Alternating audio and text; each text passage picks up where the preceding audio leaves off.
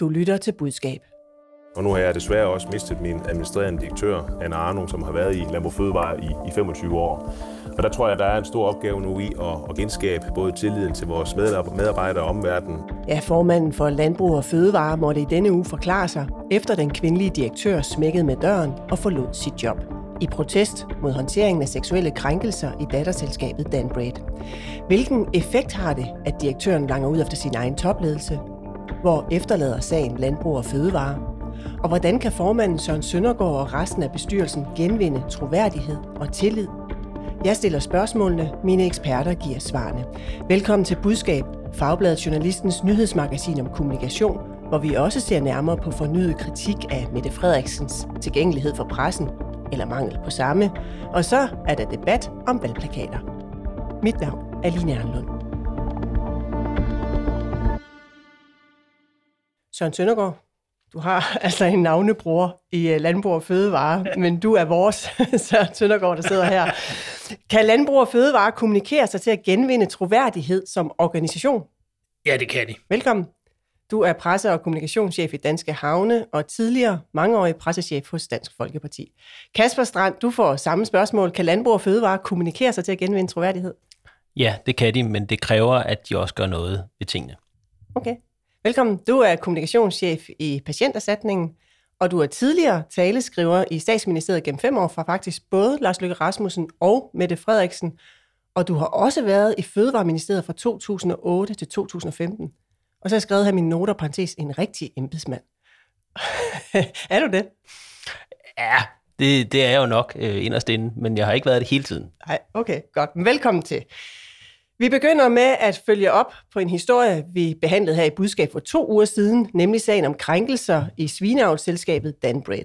Her blev direktøren i første omgang fredet af bestyrelsen trods flere krænkelser, og først da Finans.dk skrev om krænkelserne, blev han alligevel fyret.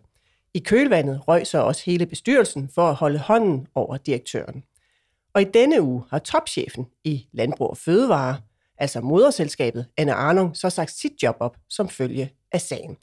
Og Søren Søndergaard, så sidder jeg her og tænker, vi har en krise i Danbred, et datterselskab. Det udvikler sig til en historisk stor krise i moderselskabet. Kunne Landbrug og Fødevare have beholdt deres direktør, hvis de havde håndteret og kommunikeret sagen bedre fra start? Ja, det tror jeg, det tror jeg, de har kunnet. Og Anne Arnungs afgang fra landbrug og fødevare, tror jeg, er et, et meget stort tab for, for organisationen.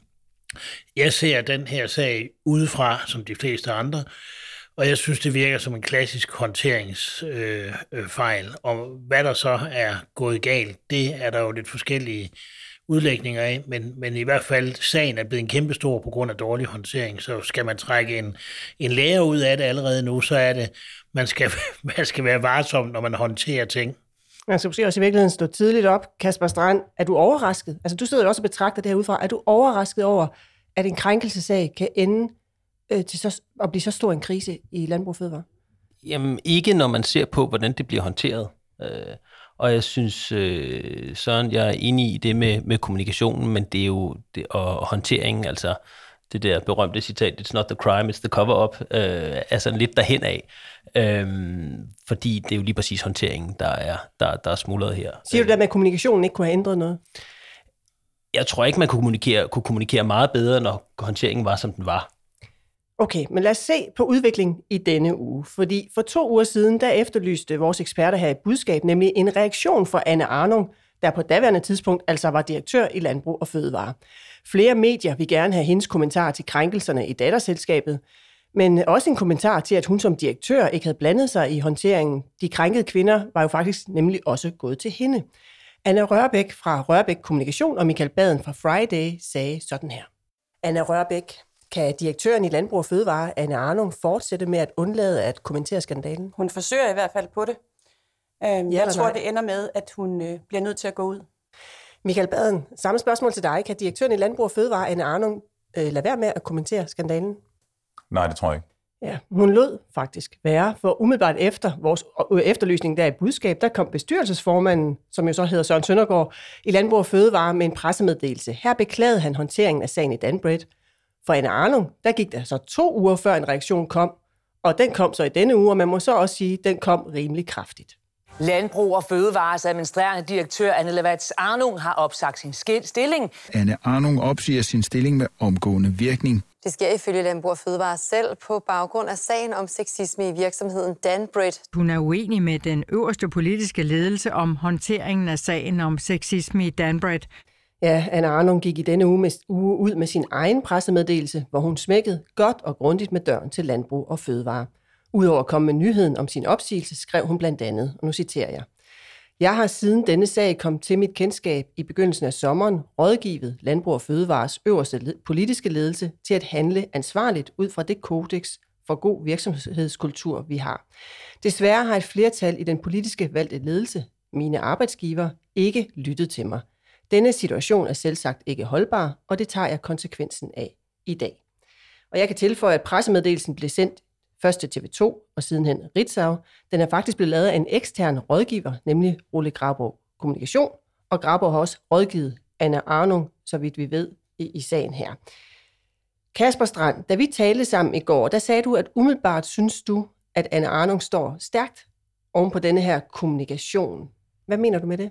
Jamen, jeg synes, hun øh, er meget klar i mailet her, og øh, fremstår jo som en, som efterlever de værdier, hun også har øh, til synlædende, jeg ved ikke i substansen, øh, om det er sådan, men til synlædende også har, har prædiket indad til. Så ja, det er i hvert fald det, hun siger i pressen. Ja, så hun, hun, hun ligner jo en, der ligesom øh, gør, hvad hun, hvad hun mener og, og står på mål for det, hvorimod Landbrug Fødevare kommer til at fremstå øh, som nogen, der ikke kan finde ud af, hvad for et ben de skal stå på, og måske også har svært ved øh, at finde ud af og, øh, og efterleve de værdier, de selv øh, øh, taler om.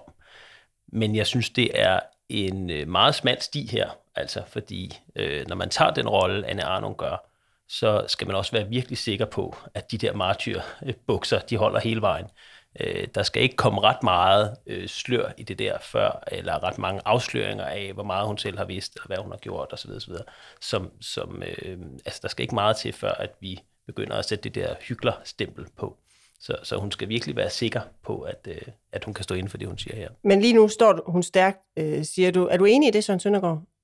Jeg er fuldstændig enig med, øh, med Kasper. Hun står stærkt. Hun har sat rammen for kommunikationen, og øh, forudsat, at det, som Kasper meget rammende kalder martyrbukserne, forudsat, at de holder, og, og det ligger altså grund, så har hun sat rammen for kommunikationen for det første, og for det andet, så står hun som den, der har kæmpet for værdierne, og så sidder der nogen, vi ikke rigtig kender, en ansigtsløs flok. Jeg har fanget, at, at øh, jeg har en navnefælde øh, derinde, som hedder Søren Søndergaard, men, øh, men ellers kender folk jo ikke den der bestyrelse, eller de der politisk valgte folk. Øh, og, der, og der står hun øh, øh personificeret med 25 år i bagagen i den samme organisation, og, og, og siger, at hun har stået på reglerne, og, og det har de ikke lyttet til. Så hun er dygtigt sat rammen, og så må man selvfølgelig håbe for hende, at de der bukser så kan holde. Ja, fordi, ja, fordi jeg tænker, hun forholder sig jo ikke i sin pressemeddelelse til den del af kritikken, der hedder, kvinderne gik jo også til dig. Hvad gjorde du egentlig ved det? Kan, kan hun slippe for det, tror du? Det vil, det vil tiden jo vise, men, men der er i hvert fald det perspektiv, synes jeg, at hun har jo også været i organisationen i 25 år. Det er jo ikke en, der kommer udefra, så den kultur, der er der, har hun jo også været med til at skabe. Og så siger hun, øh, i, øh, jeg noterer mig, hun ligesom siger, at hun har rådgivet ledelsen til noget andet. Og der synes jeg også, hun går lige til grænsen, hvis man er administrerende direktør.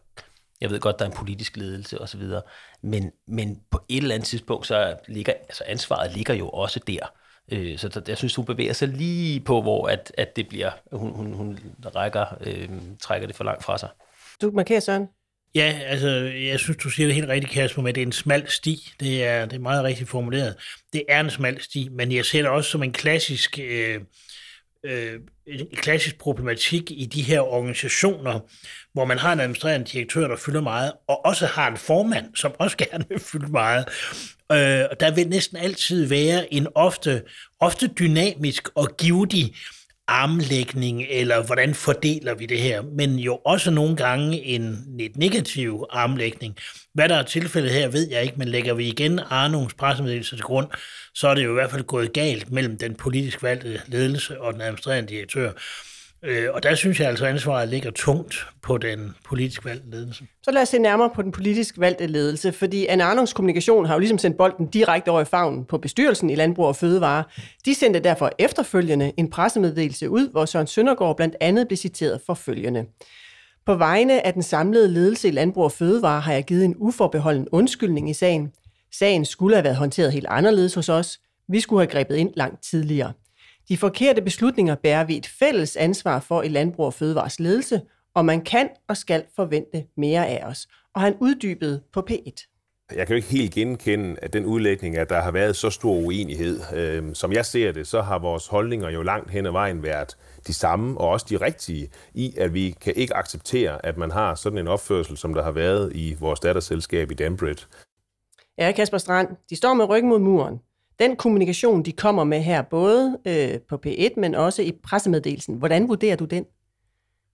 Jamen, jeg synes ikke, den er helt gal, men jeg synes, øh, det der må være Landbrug Fødevares interesse her, og i virkeligheden måske også Anne Arnungs, det er jo at få det her landet, at det ikke bliver ved med at køre. Og der synes jeg, at der er en del af, af den pressemeddelelse, som Landbrug Fødevare sender ud, hvor de, de går ind i den problematik med Anne Arnung og Øhm, hvad, hvad tænker du på, der de går ind i det? Jamen, de går ind og siger, at, øh, at, øh, at øh, Anne Arnung øh, altså også har et ansvar for det her, ret tydeligt. Og de går egentlig også ind, sådan som jeg læser en del af det, og siger, at øh, hun har et større ansvar, end hun selv øh, øh, slår sig op på. Og den der konflikt, den, den tror jeg, de skal passe på med at, at blive ved med at køre, fordi øh, Anne Arnung kan jo blive tvunget til at gå ud en gang til, og så køre konflikten. Så Landbrug og Fødevare skulle have lagt sig endnu mere ned, synes du? Jeg synes, Man de skulle... hvordan det er muligt, fordi de siger undskyld. Men... Det er rigtigt, men, men jeg synes, de skulle, øh, de skulle måske nok have øh, taget en lille smule mere format, og der tænker jeg faktisk på den første del af øh, den pressemeddelelse, de sender ud, fordi de, der går de ind og kommenterer direkte på, på Anne Arnung og siger, at øh, det har været en svær tid for hende, og også for Anne. Øh, hun er i væsentlig grad blevet personificeret med sagen og håndteringen. Altså lægger de den meget over på hende, øh, synes jeg. Øh, ja. Søren Søndergaard, du sidder og nikker, nu skal du ikke bare være enig i det, men jeg tænker, kunne man ikke sige landbrug og fødevare, altså hvad søren skal de gøre? Der er en, der siger op, de er nødt til at gå ud og sige et eller andet, og så vil sige, at vi har jo også gjort det her i fællesskab. Er det ikke? Jamen, jeg sidder her og er så fornøjet over at være sammen med Kasper, fordi jeg synes, han siger en masse rigtige ting, så det var altid dejligt. Øhm, jo, jo, altså, øh, jeg er igen øh, grundlæggende enig, det er ikke helt katastrofe, men de skulle have holdt sig fra at gå i infight med en Arno. Jeg forstår faktisk godt, hvis min navnebror Søren Søndergaard synes, hun har sat scenen, som vi talte om før, hun har defineret, hvad det er. Han har oplevet det på en lidt anden måde. De har haft nogle dialoger fra sommeren og frem, og han har måske ikke følt, at der var en Grand Canyon imellem dem, og, og det er der jo så kommet nu. Men, men det er han simpelthen nødt til at, øh, at bide i sig. Så må han gå ind og slå hovedet ind i badeværelsesvæggen derhjemme. Han er nødt til bare her at acceptere, at hun har sat scenen. Han er den store. Hun har forladt sit job lad os komme videre. For det er helt rigtigt, som, som Kasper siger, hvis der kommer en infight i medierne, så bliver det virkelig op ad bakke for den sagtens øh, kommunikationsdirektør i, i, i, i Landbrug og Fødevare og få det her kommunikeret på, på, tilbage på skinnerne. Så de skal undgå den infight. Øh, noget af det, de har sagt, de vil, det er, at de vil øh, lave en øh, pres eller en undersøgelse nu. Af, nu, nu siger jeg bare, at de vil lave en ekstern undersøgelse af governance og arbejdskultur i landbrug og fødevare. Så fint lyder det i pressemeddelelsen. I skal lige høre, hvad Søren Søndergaard sagde til Peter om det. Vi har stadigvæk, øh, skal vi huske i dag, en rigtig, rigtig dygtig HR-afdeling i Landbrug Fødevare, og jeg synes, det er værd lige at minde om her også, at det her er jo ikke fordi, at vi ikke har værdierne på plads i Landbrug Fødevare. Vi har en dygtig HR-afdeling. Vi kører rigtig, rigtig mange undersøgelser hele tiden og er tæt på de her ting. Og det udbygger vi jo så nu med at kigge det igennem. For vi er ikke bange for at blive kigget igennem, om der er nogle nye ting, vi kan gøre endnu bedre. Ja, de vil gøre det endnu bedre, Søren Søndergaard. Hvis vi prøver at kigge fremadrettet på perspektivet for landbrug og fødevare. Den undersøgelse, er det nok til at genoprette troværdigheden og tilliden øh, til landbrug og fødevare som organisation? Nej, det er det ikke. De har købt sig tid. Og måske har de også sparket lidt baglæns, fordi nu har en Arnum sat dagsordenen. Nu sparker de lidt tilbage, nu skal de have det hele undersøgt. Man skal jo have proportionen på plads her. Det er et datterselskab, som Landbrug og Fødevare, så vidt jeg lige ved, ejer 51 procent af. Så de har bestemmende indflydelse, fordi de har aktiemajoritet. Men det er et datterselskab. Og øh, Anne Arnung har jo ved tidligere lejligheder, og, og Landbrug og Fødevare har ved tidligere lejligheder, signaleret meget, at de har de her værdier af forskellige slags, både ved rekruttering og, og i forhold til MeToo-sager og sådan noget. Så det at begynde at undersøge selve moderselskabet Danbrug og Fødevare, det, det virker set udefra, som om det er der egentlig ikke rigtig noget behov for. Og det siger Søren Søndergaard jo sjovt nok også, at vi har værdierne på plads, og vi er dygtige, og vi har styr på det hele. Oprigtigt talt, hvad fanden skal man så med en undersøgelse? Men det, man skal bruge den til, det er at købe sig tid, så der er ro. Man kan sammenligne det lidt med, med, med den der Mink-kommission.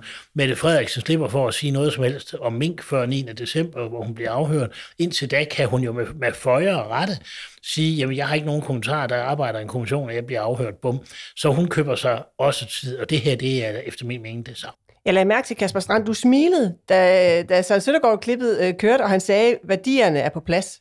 Ja, fordi jeg synes traditionelt set, når man er nødt til at sige det, så er det fordi, de måske ikke er helt på plads alligevel. Men Anne Arnum siger jo også, at de er på plads i sin pressemeddelelse, at det har hun arbejdet for som direktør. Ja, men hun går jo også, fordi hun siger, at de ikke er på plads i sidste ende. Altså hun synes jo, der er noget her, der ikke... Hun har rådgivet dem til noget andet, de vil ikke følge den, øh, det kodex, de selv har. Og jeg synes i virkeligheden, at det er Landbrugs Fødevares største problem i den her sag. Det er, kan vi stole på, at de værdier, de øh, siger, de har, øh, også af dem, de efterlever. Og det er jo ikke kun i MeToo-sagen, og det er det, set fra min stol, der, der er det interessante her. Jeg synes, Landbrug Fødevare i forvejen kæmper lidt med den der, øh, altså vi går op i dyrevelfærd, ikke? men der dør 25.000 små grise om dagen, eller alle, øh, alle hønsene, eller hvad er det, 85 procent af alle høns, de brækker øh, øh, ribben, ja, eller hvad det er, når de skal lægge tror, det var, det brystben, når de skal lægge et æg. Ikke? Ja. Og samtidig så forsøger man så jo virkelig at, at tale sig ind som en, en grøn og bæredygtig og øh, dyrevelfærdsorienteret organisation, og, øhm, og, og, og, og jeg synes lidt, det her det kommer til at smage lidt af det samme. Altså vi går virkelig meget op i at bekæmpe sexisme, og vi har værdierne i orden, men når det så kommer til stykket, at direktøren skal føre, fyres og så videre, så kan vi alligevel ikke helt finde ud af det. Men er det ikke, fordi det er svært? Altså, det, det er, er svært, svært, sådan noget med beskyldninger, og, og, og hvem står... Øh, altså, man, man, man har jo sjældent dokumentation for jo, den slags. det er svært, og det med dyrevelfærd og så videre, det er heller ikke bare helt simpelt. Men jeg synes, at Landbrug Fødevare står i forvejen øh, i en situation, hvor de i hvert fald udefra set bliver beskyldt for indimellem at sige noget og gøre noget andet. Og det synes jeg faktisk også, at den her sag taler lidt ind i. Det, synes jeg, det er vigtigt at være opmærksom på, tror jeg, som organisation. Men så sidder jeg her og tænker, forbrugerne spiser stadigvæk bacon derude. Øh, vi sidder godt nok og taler om det her i budskab, den krise. Jeg ved ikke, hvor meget det betyder for herre fra Danmark derude, når de står nede ved, ved køledisken Søren Søndergaard. Er det bare sådan en... Øh, altså, jeg tænker, hvor relevant er den krise egentlig for forbrugerne? Og, og hvad betyder det for landbrug og fødevare? Nu har jeg jo på den øh, hårde måde lært, at vælgere og forbrugers veje er urensagelige, men, øh, men jeg tror altså ikke, det begynder at betyde så meget for vores køb af bacon og oksekød. Øh, det kan være om 10 år, at oksekød er, er den tids champagne, som Danish Crown sagde for nylig, men det ved jeg ikke. Men den her sag får ikke folk til at handle. Det her det er et politisk problem for landbrug og fødevare. Det er, når der skal følges op på den her landbrugsaftale, som de har lavet i bredt flertal i Folketinget. Og den skal jo, der, der, skal, der skal være det, der hedder genbesøg øh, på moderne politisk dansk. Og der står landbrug og fødevare som kraftig interessant svækket, alvorligt svækket. Hvorfor svækker det dem på den måde? Jo, det gør det, fordi særligt, at den regering, vi har med de støttepartier, der er der, de ser jo ikke blidt på hverken de ting, Kasper lige nævnte her omkring dyrevelfærd og sådan ting, og, og, og sige et og gøre noget andet i en interesseorganisation, og samtidig ser de bestemt ikke blidt på, på MeToo-sager. Så her har de en svækket troværdighed, når de skal ind og, og banke i bordet, eller forsøge at få ting igennem. Så det er på det niveau, skaden er størst, det er ikke nede ved køledisken. Så er spørgsmålet jo, hvordan de får genoprettet øh, tilliden og troværdigheden, særligt i forhold til Christiansborg, hvis det der, I siger, at problemet primært, øh, øh, primært er. Øh, vi har talt med Landbrug og Fødevares øh, kommunikationsdirektør øh, Lasse Baskær. De vil jo stadigvæk ikke stille op til interview her i sagen, men han øh, siger også, at selvfølgelig er der et langsigtet øh, arbejde fremadrettet, men de tror på, at det kan lykkes, hvis man arbejder øh, med det. Hvad, hvad er dit svar? Altså, hvordan, hvordan skal de genoprette, hvis det er en bundne opgave? Øh, du sagde indledningsvis, at det er svært. Det er det også, øh, og det er, det er jo et langt sejt træk for at bruge en slidt kliché. Men jeg tror, det handler om, at i hvert fald, at de kommer i den situation ret meget mere, hvor at de kan blive beskyldt for at sige et og gøre noget andet. De er nødt til at, at vise, at de faktisk gør noget ved det her, og at de der værdier rent faktisk betyder noget, også når det er svært. Øhm, så det er mere et spørgsmål om, tror jeg, at i første omgang at handle sig ud af det internt, og hvordan man nu gør organisatorisk osv., end at kommunikere. Men de skal jo også kommunikere, Søren Søndergaard. Hvad vil dit råd være? Hvordan skal de kommunikere herfra? Jeg har, øh, jeg har forholdsvis stor fidus til Lasse Baske, han er dygtig, og øh, han kommer til at tjene sin hyre de kommende år. Der findes jo en god gammel læresætning i, i, i kommunikation, og nu, og nu det er er, er grundlaget for, for hele vores podcast. Så det der, man lærer meget tidligt, uh, don't tell it, show it, det kommer altså også til at gælde her. Landbrug og fødevare er simpelthen nødt til tydeligt at demonstrere, så vi nærmest som forbrugere eller politiske interessenter kan mærke, at der er styr på dyrevelfærd, som Kasper nævner, på, på, øh, på sexisme og MeToo og sådan noget. Øh, og det kommer de til at, at gøre i handling. Og der får de en opgave, og det er et langt sejt træk. Jeg tror på, at det kan lykkes, og jeg tror også på, at det vil lykkes. Men det er et langt sejt træk. Det er op ad bakken. Det er op ad bakke, og så tillader jeg mig at konkludere, de skal heller ikke und, eller de skal, de skal undgå slagsmål med den tidligere direktør Anne Arno i pressen. Ja, det tror ja. jeg er en kraftig anbefaling. Det uh, tilslutter jeg mig helt. Godt, vi skal videre.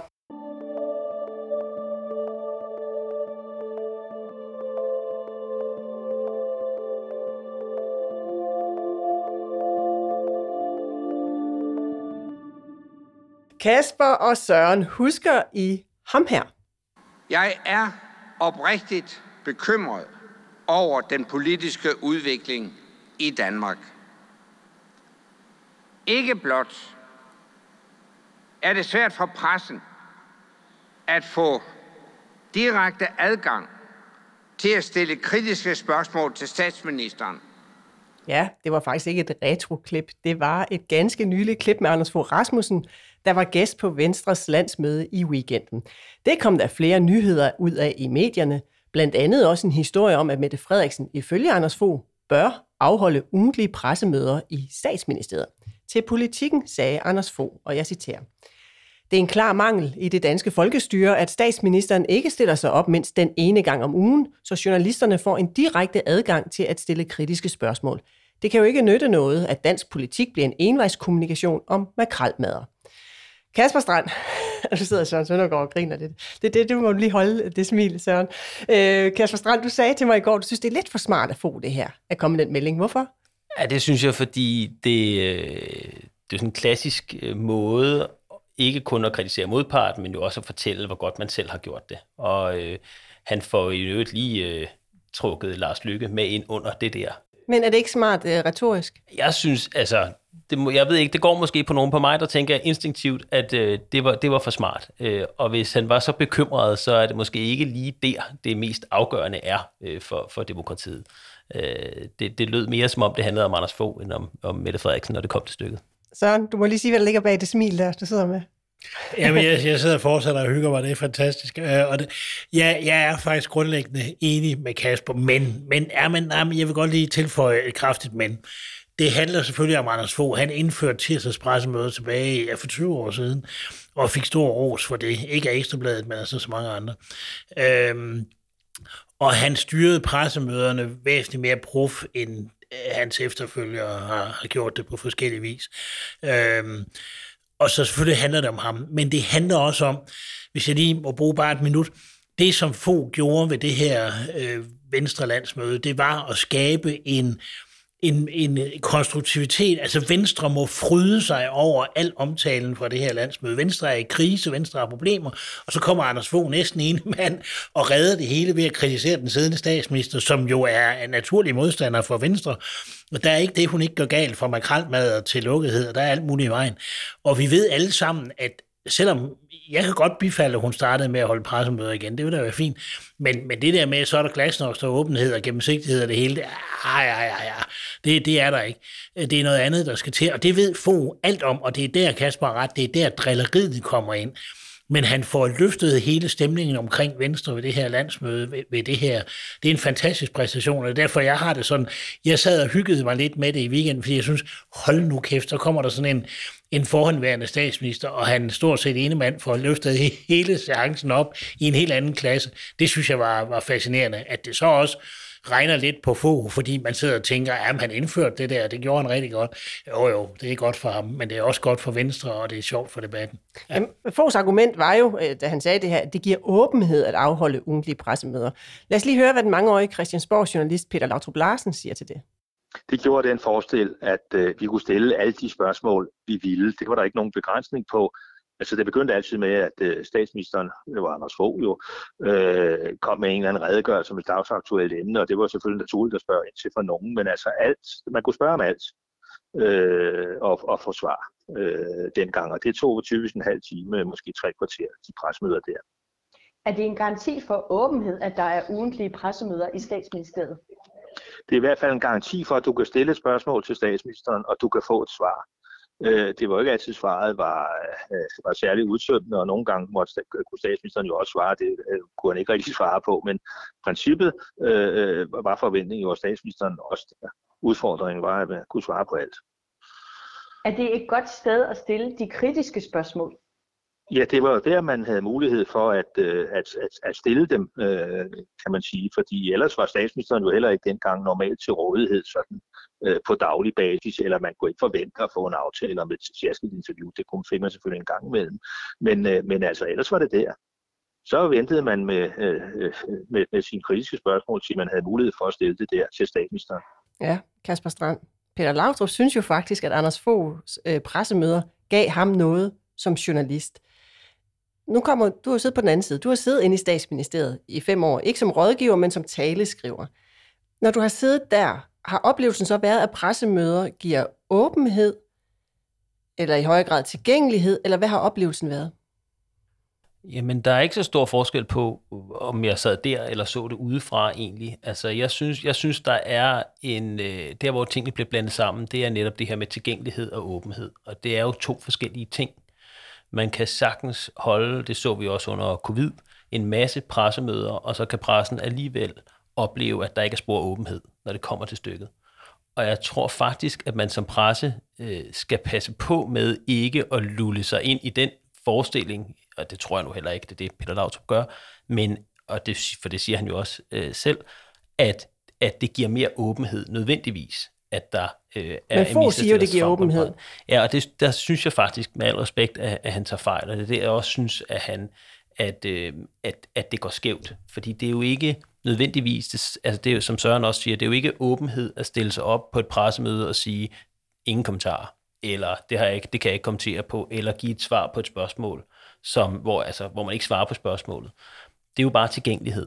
Og jeg tror faktisk, hvis man taler om hele den her demokratiske debat og øh, alt det, der, der også øh, Mette Frederiksen jo selv også har rejst, øh, så, så, synes jeg, så synes jeg nærmere, problemet ligger i det. Altså, øh, jeg tror, at de fleste, der ser sådan en pressemøde, kan godt afkode, hvornår kommer der et politikersvar, og hvornår kommer der et, øh, hvornår er det reel åbenhed. Øh, og øh, der kommer jo ikke nødvendigvis mere åbenhed af flere pressemøder. Søren Søndergaard, hvis du nu var rådgiver i statsministeriet, vil du så rådgive din statsminister til at afholde de her ugenlige pressemøder for at signalere åbenhed? Det tror jeg faktisk, jeg vil. Øh, også fordi Mette Frederiksen hviler ret meget i sig selv, og hun er, er forholdsvis selvsikker. Og hun er tunet på samme måde, som, som få var, og som Lykke egentlig også var. Lykke havde kæmpet så en gang lidt med sit humør og sin øh, temperament. Det kan Mette Frederiksen også godt øh, gøre, det ved Kasper i virkeligheden mere om. Men, men øh, men øh, det vil signalere noget, som jeg synes, hun har brug for, fordi lukketheden i den her regering, den er jeg enig med få i, den findes, øh, og det kan der være masser af gode grunde til, og jeg kan godt sådan professionelt være lidt imponeret over måden, som den her regering kører tingene på. Men det ændrer ikke på, at det er en lukket måde, både i forhold til medier og i forhold til andre politiske partier. Øh, og det kan jeg godt forstå, hvis få andre er bekymrede over. Jeg er heller ikke den store fan, og jeg synes, Kasper sagde noget meget øh, sigende lige før. Der kan være tonsvis af coronapressemøder, uden at pressen eller vi andre egentlig synes, vi er særlig godt betjent. Der har bare været nogle pressemøder, og det er rigtig fint. Men det har været øh, ental og dogmatik. Det har ikke været øh, åbenhed, eller for den sags skyld tilgængelighed. Der har været en begrænsning på, hvor mange spørgsmål man må stille, og der har været nogle øh, Øh, forholdsvis korte svar. Så der er noget at komme efter, for nu at bruge et få udtryk på den måde, regeringen gør tingene på. Jeg tror bare ikke, pressemøder løser det, men når de spørgsmål er, vil jeg anbefale hende at holde pressemøde, Er det vil jeg? Så kan det godt være, at det ikke skal være hver tirsdag, det må hun jo bestemme, men, men jeg tror, hun vil være god til det, og jeg tror, man vil få en oplevelse også som borger af, at her oplever man Mette Frederiksen. Kasper Strand, kan du forklare? Du kommer lige over fra statsministeriet. Ah, du stoppede over 1. januar. Men hvorfor holder Mette Frederiksen ikke ugentlige pressemøder? Og jeg ved godt, du er ikke, du er ikke rådgiver, du er embedsmand derovre som taleskriver, men kan du forklare, hvorfor? Altså, det skal du, spørge, det skal du virkelig spørge Mette om. Men det, man overordnet kan sige, det er, at hvis du har faste øh, pressemøder lagt ind, eller på anden måde, der er også Folketingets spørgetime for eksempel, så er du jo tvunget til at øh, gøre noget på de pressemøder, altså alene af tiden. Hvis du, hvis du selv kan planlægge, hvornår de ligger, øh, politiske udspil, hvad ved jeg, så har du en langt større mulighed for at prime op til pressemøderne, du har langt større mulighed for øh, at styre indholdet. Øh, så det er ikke, hvad skal man sige, den automa- automatikken, der styrer det. Men så lad mig stille mit spørgsmål på en anden måde. Nu sidder du ude. Hvis du sad som rådgiver, hvis du fik samme rolle som Søren Søndergaard og være rådgiver, vil du så rådgive din statsminister til at afholde ugenlige pressemøder? Det synes jeg faktisk er svært at svare på, men, øh, men man skal bare vide, at når der er pressemøder Øh, sådan nogle steder, så det er et stort apparat, der går i gang. Og Altså, hvis man kan få spørgsmål om, om, om hvad som helst, og det kan man jo som udgangspunkt, så øh, er, det, er det virkelig meget, mange ressourcer, som, som, som sættes i værk. Så, så det er også et aspekt af det, at hvis det er ugenligt, øh, som det var under få, så er det jo så er det en, en, en temmelig stor opgave også for, for embedsværket. Øh, det tror jeg nu ikke, de fleste politikere nødvendigvis øh, tager så meget øh, hensyn til, at det skal de jo nok heller ikke, men, men det skal man bare vide, at det er, det er, det kræver noget. Jeg, jeg respekterer din fortid, og du måske ikke kan gå ind i detaljer, men kan du forklare, hvorfor Mette Frederiksen afholdte jo meget ofte pressemøder om corona? Det blev jo sådan en helt selvstændig disciplin, at, at man prioriterer pressemøder der, men ikke de her almindelige, som Peter Lautrup Larsen godt kunne lide, altså ugenlige tilgængelighedspressemøder. Altså jeg synes helt grundlæggende, der er en forskel på de pressemøder, der var under corona, og så de pressemøder, vi er vant til at se. Det var en, øh, det var en krise. Nu er vi jo på bagsiden af det, men dengang var det jo en krise, og særligt i starten, hvor vi ikke anede, hvad den her sygdom øh, var.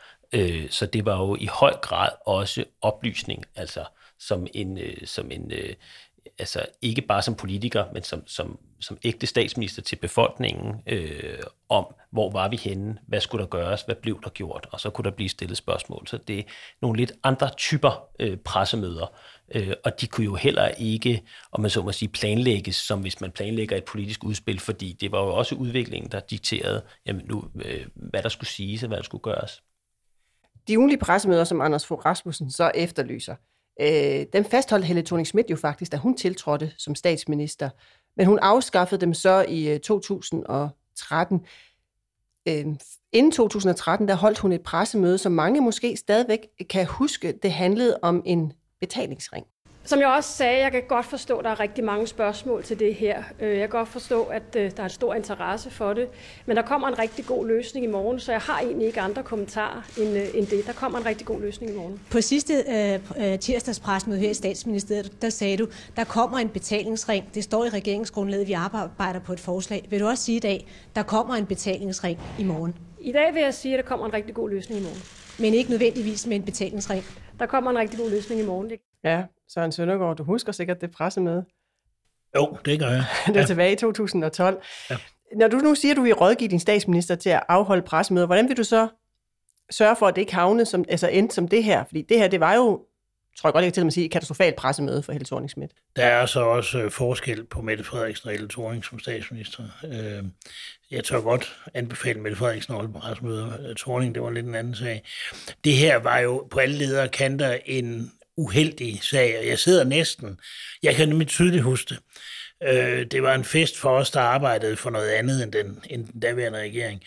Øh, men jeg sidder næsten og får lidt ondt af hende, fordi vi vidste jo, hvad der kom dagen efter. Det ved vi jo i dag, at der kom en aflysning af det, hun tidligere havde lovet, og som stod i regeringsgrundlaget, og som var et valgkampsløfter, og jeg ved snart ikke hvad.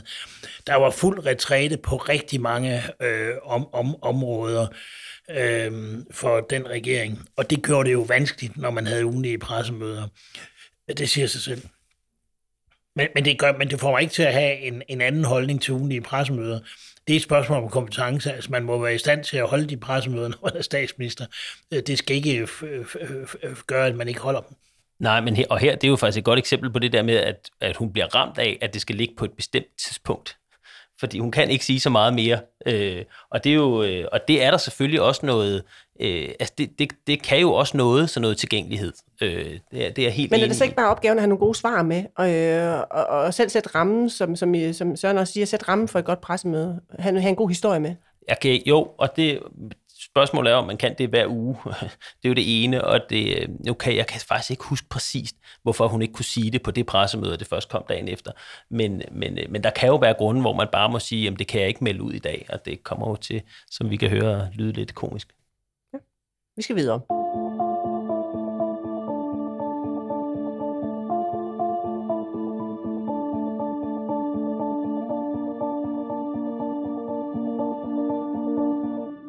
Lige om lidt, der er det tid til kommunalvalg og regionsrådsvalg landet over. Men i disse dage er der faktisk et andet valg, nemlig skolevalget, der er synligt flere steder i landet.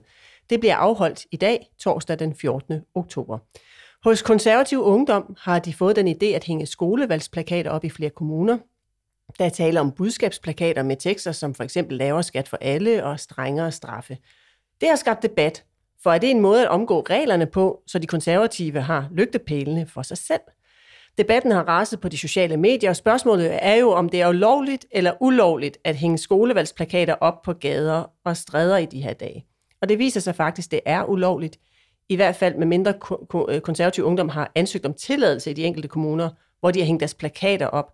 Det fortæller Julie Barnbæk, der er valgplakatansvarlig i Vejdirektoratet hvis man vil ophænge noget på et vejareal, så skal man ansøge den pågældende vejmyndighed om tilladelse til det.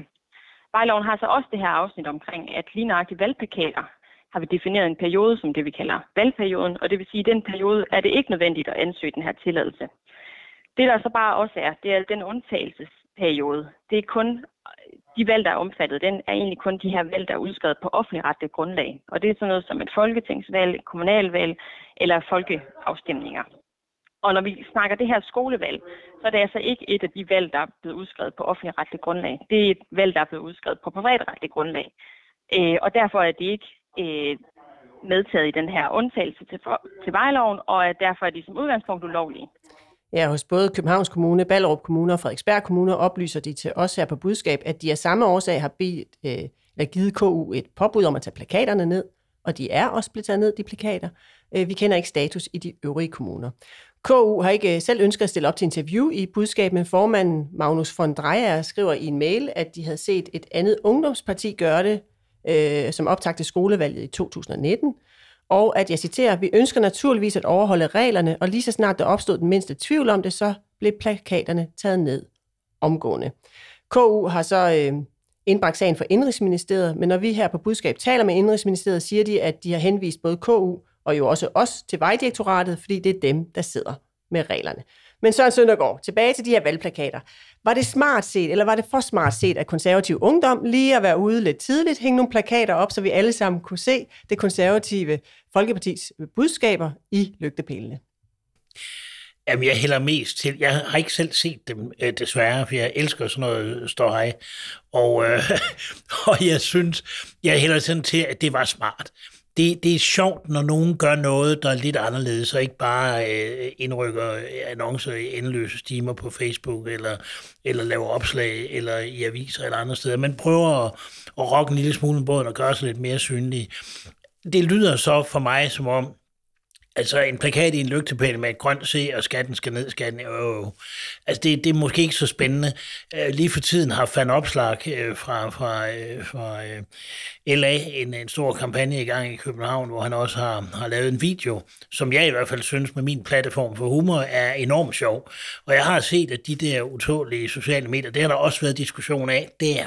Og der er så mange meningsmager på de der sociale medier, så man bliver træt i hovedet, når man sidder og følger med i det. Og det er der også i den her konservative kampagne, og Dels synes jeg, det er friskt af dem, og jeg kan godt lide, at KU er lidt fremme i skoen og laver noget, der er lidt synligt øh, på vegne af, af, af dem selv og deres moderparti. Og, og så bliver jeg også sådan lidt obsternasig, når jeg ser alle de her bedserviser på, på de sociale medier øh, komme med alt muligt. Så selvfølgelig, hvis det er ulovligt, så dur det ikke. Men jeg lægger til grund, at, at KU, med, ja, de repræsenterer jo et parti, der har en tidligere justitsminister som formand, så de har nok ikke ønsket at bryde nogen lov og, og ikke gjort noget med vilje. Og så kan jeg godt lide, at man gør noget, hvor man er lidt synlig og, og gør opmærksom på, at der er en demokratisk handling i gang. For os, der ikke har skolesøgende børn, vi er ikke lige opmærksom på, at der er et skolevalg. Så generelt thumbs up herfra. Ja, de var tidligt oppe. Øh, Kasper Strand, giver du også uh, thumbs up? Jamen altså, Søren har klart mere forstand på det her, end, end jeg har. Nå, nej, men øh, du er jo trods alt kommunikatør, ja, ja, ikke? ja, jo, bestemt. Øhm, altså, jeg er enig et stykke hen ad vejen. Jeg synes dog, at lige præcis det her med valgplakater, det er der et eller andet heldigt om. Og det er en diskussion hver år eller hvert valg, som jeg husker det, hvem kommer først, og hvem har lygtepælene og sådan noget. Så hvis de var i ond tro, og det lyder jo ikke sådan, så synes jeg, så synes jeg at det, så synes jeg, det bliver apropos det, vi snakkede om før, lidt for smart. Men det lyder jo ikke sådan, og jeg kan egentlig godt forstå, hvis de ikke kan finde ud af de der valgregler, fordi jeg, jeg, jeg mistede også lidt tråden undervejs.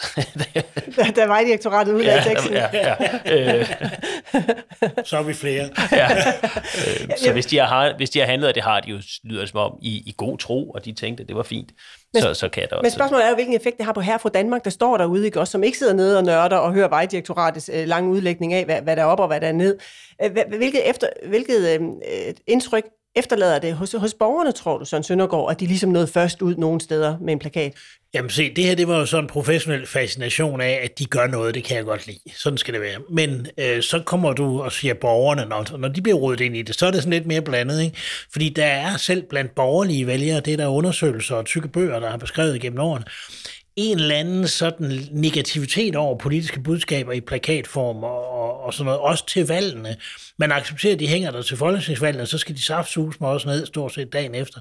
Folk er ikke så os, der har arbejdet i det politiske miljø, vi synes jo sådan noget er fest og farver og skæg og, og sådan noget, men, men folk, der ikke gør det, de synes, det er lidt forstyrrende og sådan ting.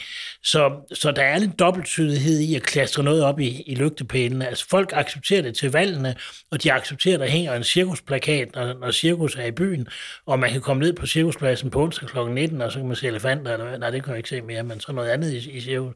Øhm, det accepterer folk, men at der sådan hænger et politisk budskab, det, det er blandet. Det kan godt være, at det ikke vækker dutter varme følelser. Men der kan man sige, der er I måske meget to gode repræsentanter, ikke? For du sidder der fra Cirkus Arena, Søren, og siger, det her det er fest og farver, det er det, vi elsker.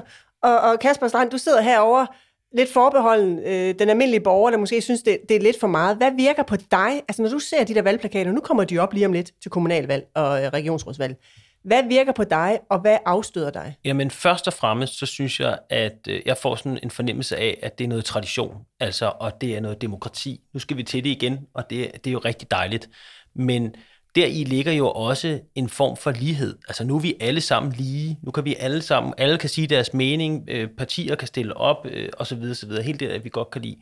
Og der synes jeg faktisk, og og det er detalj på detaljeniveau, men der synes jeg godt, det kan konflikte lidt, når der er nogen, der er for smarte, eller har gennemskuddet en eller anden lovgivning, så kan de hænge noget op et sted, de ikke må, eller de kan starte en halv, en halv time før, hvad ved jeg. Der, det, det konflikter lidt for mig, det der med, at nu er, vi, nu, er vi, nu er vi lige om at diskutere landets fremtid, og så er der alligevel nogen, der er lige lidt for smarte, men det er jo ikke sagen her. Her har de jo faktisk været god tro, og bare været en lille smule kreativ, lyder det som om. Øh, vejdirektoratets, regler, vejdirektoratets regler har bare været temmelig udgennemskuelige. Men jeg vil gerne runde af over dig, Søren Søndergaard, det her lille emne om valgplakater. For nu kommer de jo, altså jeg ved så godt, de er produceret, så det er måske lidt sent at komme med gode råd, men vi giver, vi giver det et shot. Hvad er dit bedste råd til folk derude i forhold til, til, til valgplakaterne, de skal op og hænge? Altså, hvad virker?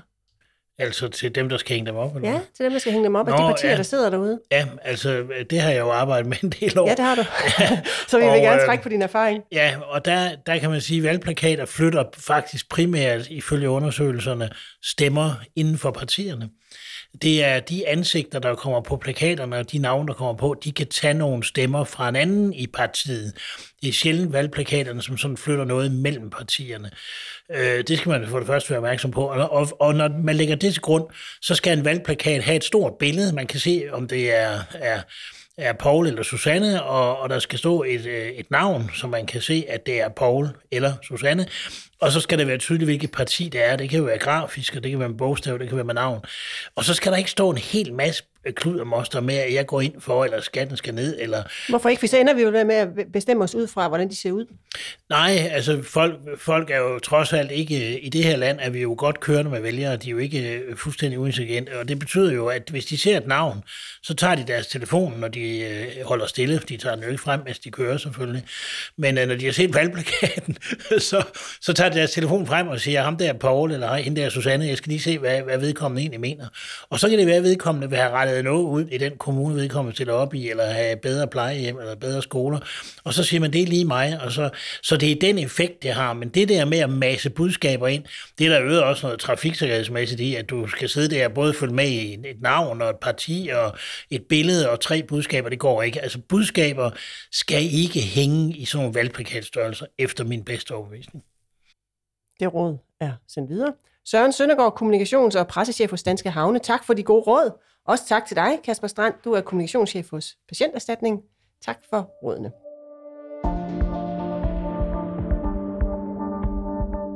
Du lyttede til budskab, der er skabt af Fagbladet Journalisten. Redaktør er Marie Nyhus. Rakkerpak Productions står for lyd og teknik, og i dagens afsnit har du hørt klip fra P1, TV2, Radio 4 og DR. I næste uge, nemlig i uge 42, udkommer vi med en special baseret på tidligere udsendelser. Husk, du kan abonnere på vores podcast og give den meget gerne en anmeldelse på din vej. Mit navn er Line Erndlund. Og husk, ord er ikke bare ord. Tilsammen udgør de dit budskab.